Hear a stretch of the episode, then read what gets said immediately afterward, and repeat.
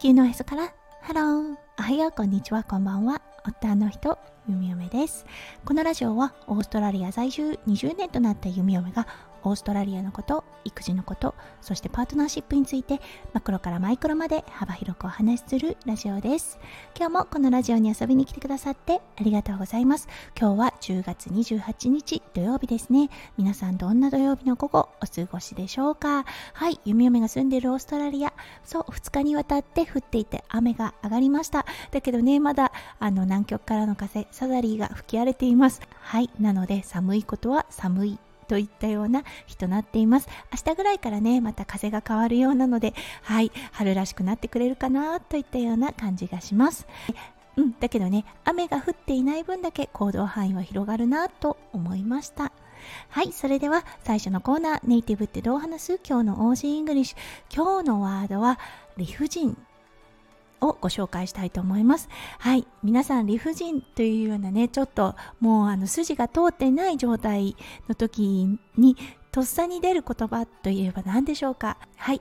英語表現となると It's unfair であったりとか It's not fair うん、もしくは It's unreasonable であったりとか It is not reasonable みたいな感じで un を使って unfair, unreasonable もしくは not を使って It's not fair であったりとか It's not reasonable というような表現をします。はい今日だったんですがちょっとそういう状況に当たりました。はい今日のメインテーマでお話しさせていただきたいと思います。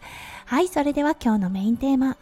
今日のメインテーマは難しいなぁ。です。それでは今日も元気に弓嫁ラジオをスタートします。はい、今日のサッカーレッスンでのことです。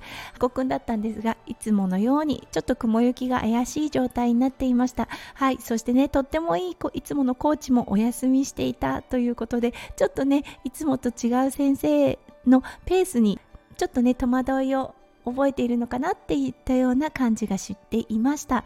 はい、そして息子くん大好きなね、お片付け。はい。あの、ボールを拾ってきてみんなで集めて、あの、ネットの中に入れてねっていう作業があります。はい。息子くん危機としてね、ボールを一つとは言わず、二つ、はい。両手に抱えて、コーチのところまで走っていこうとしました。そうしたところね、前から一緒のレッスンを受けてる子、そう、あの、今まであまり関わってきたことがない子だったんですが、その子が急に息子くんの前に来て、息子くんを押したんです。はい。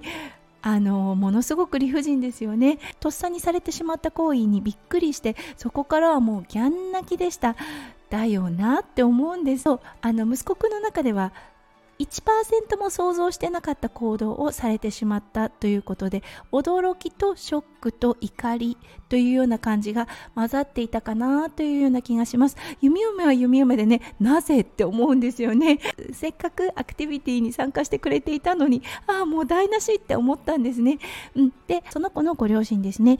一体どなたなのか、うん、把握はしていなかったのですがまずねとにかくその子に向かって Why did you push? みたいなことを聞きました、うん、That's not nice っていうことを一言言ってあとは息子くんの心のケアの方に行きました。もう完全に息子くんはふてくされた状態でそこから息子くんですね。もう全く心の切り替えができずにそうあのその後半のアクティビティには参加することができませんでした。うーん難しいなって思ったんです。もしかするとねご両親の方見ていなかったのかもしれません。その押した子ですねその子にとっては遊びの一環だったのかもしれません。うんだけどね知らない子に対してそういうことをするのはどうなのかなと思いました。ただここで弓嫁がたしなめるのははいあのちょっと違うよなって思います。それは各家庭でそうあの両親がするべきことだと思うのでそう弓嫁はそのポイントだけその子に伝えてうんあのどうして？っていうことだけは伝えてその場を後にしました。ちょっと気まずそうな顔をしていました。なので自分が何かをしてしまったっていうことはその子に伝わったと思います。はい。あとはもう本当にそちらのご両親見てなかったのかもしれません。見ていたのかもしれません。どういうねご両親に育てられてるかは弓嫁は把握していませんが。うん。あのお任せというような形になるかなと思いました。うん。本当ね難しいなって思ったんです。そう。そしてねここからどうやって息子くん学んでもらえるかなって思った時。そう。あのレッスンが終わってねちょっともうあの 夢も疲弊していたのではいあの2人で座ってうん、反省会というものをしました。反省会というか振り返りかな。はいあのでその時に弓嫁が伝えたこと一つですね。世の中にはねいろんな人がいる。いい子もいればなんか変なことをする子もいる、うん、でそういうね理不尽、うん、あの理不尽という言葉を知っているか知らないかはわからないですがもうあの大人の言葉を使ってもいいなと思っています弓嫁は、うん、理不尽なことをされた時そう自分が何かおかしいことをされたなって思った時ちゃんと話してみる。ちゃんと話せなかった時、うん、あの話せるような相手ではなかった時もしくはショックすぎて話せない時は無視しなさいということを伝えました。うん、あの言葉が通じない人っています。はい、世の中これからの人生で絶対に避けては通れない道です。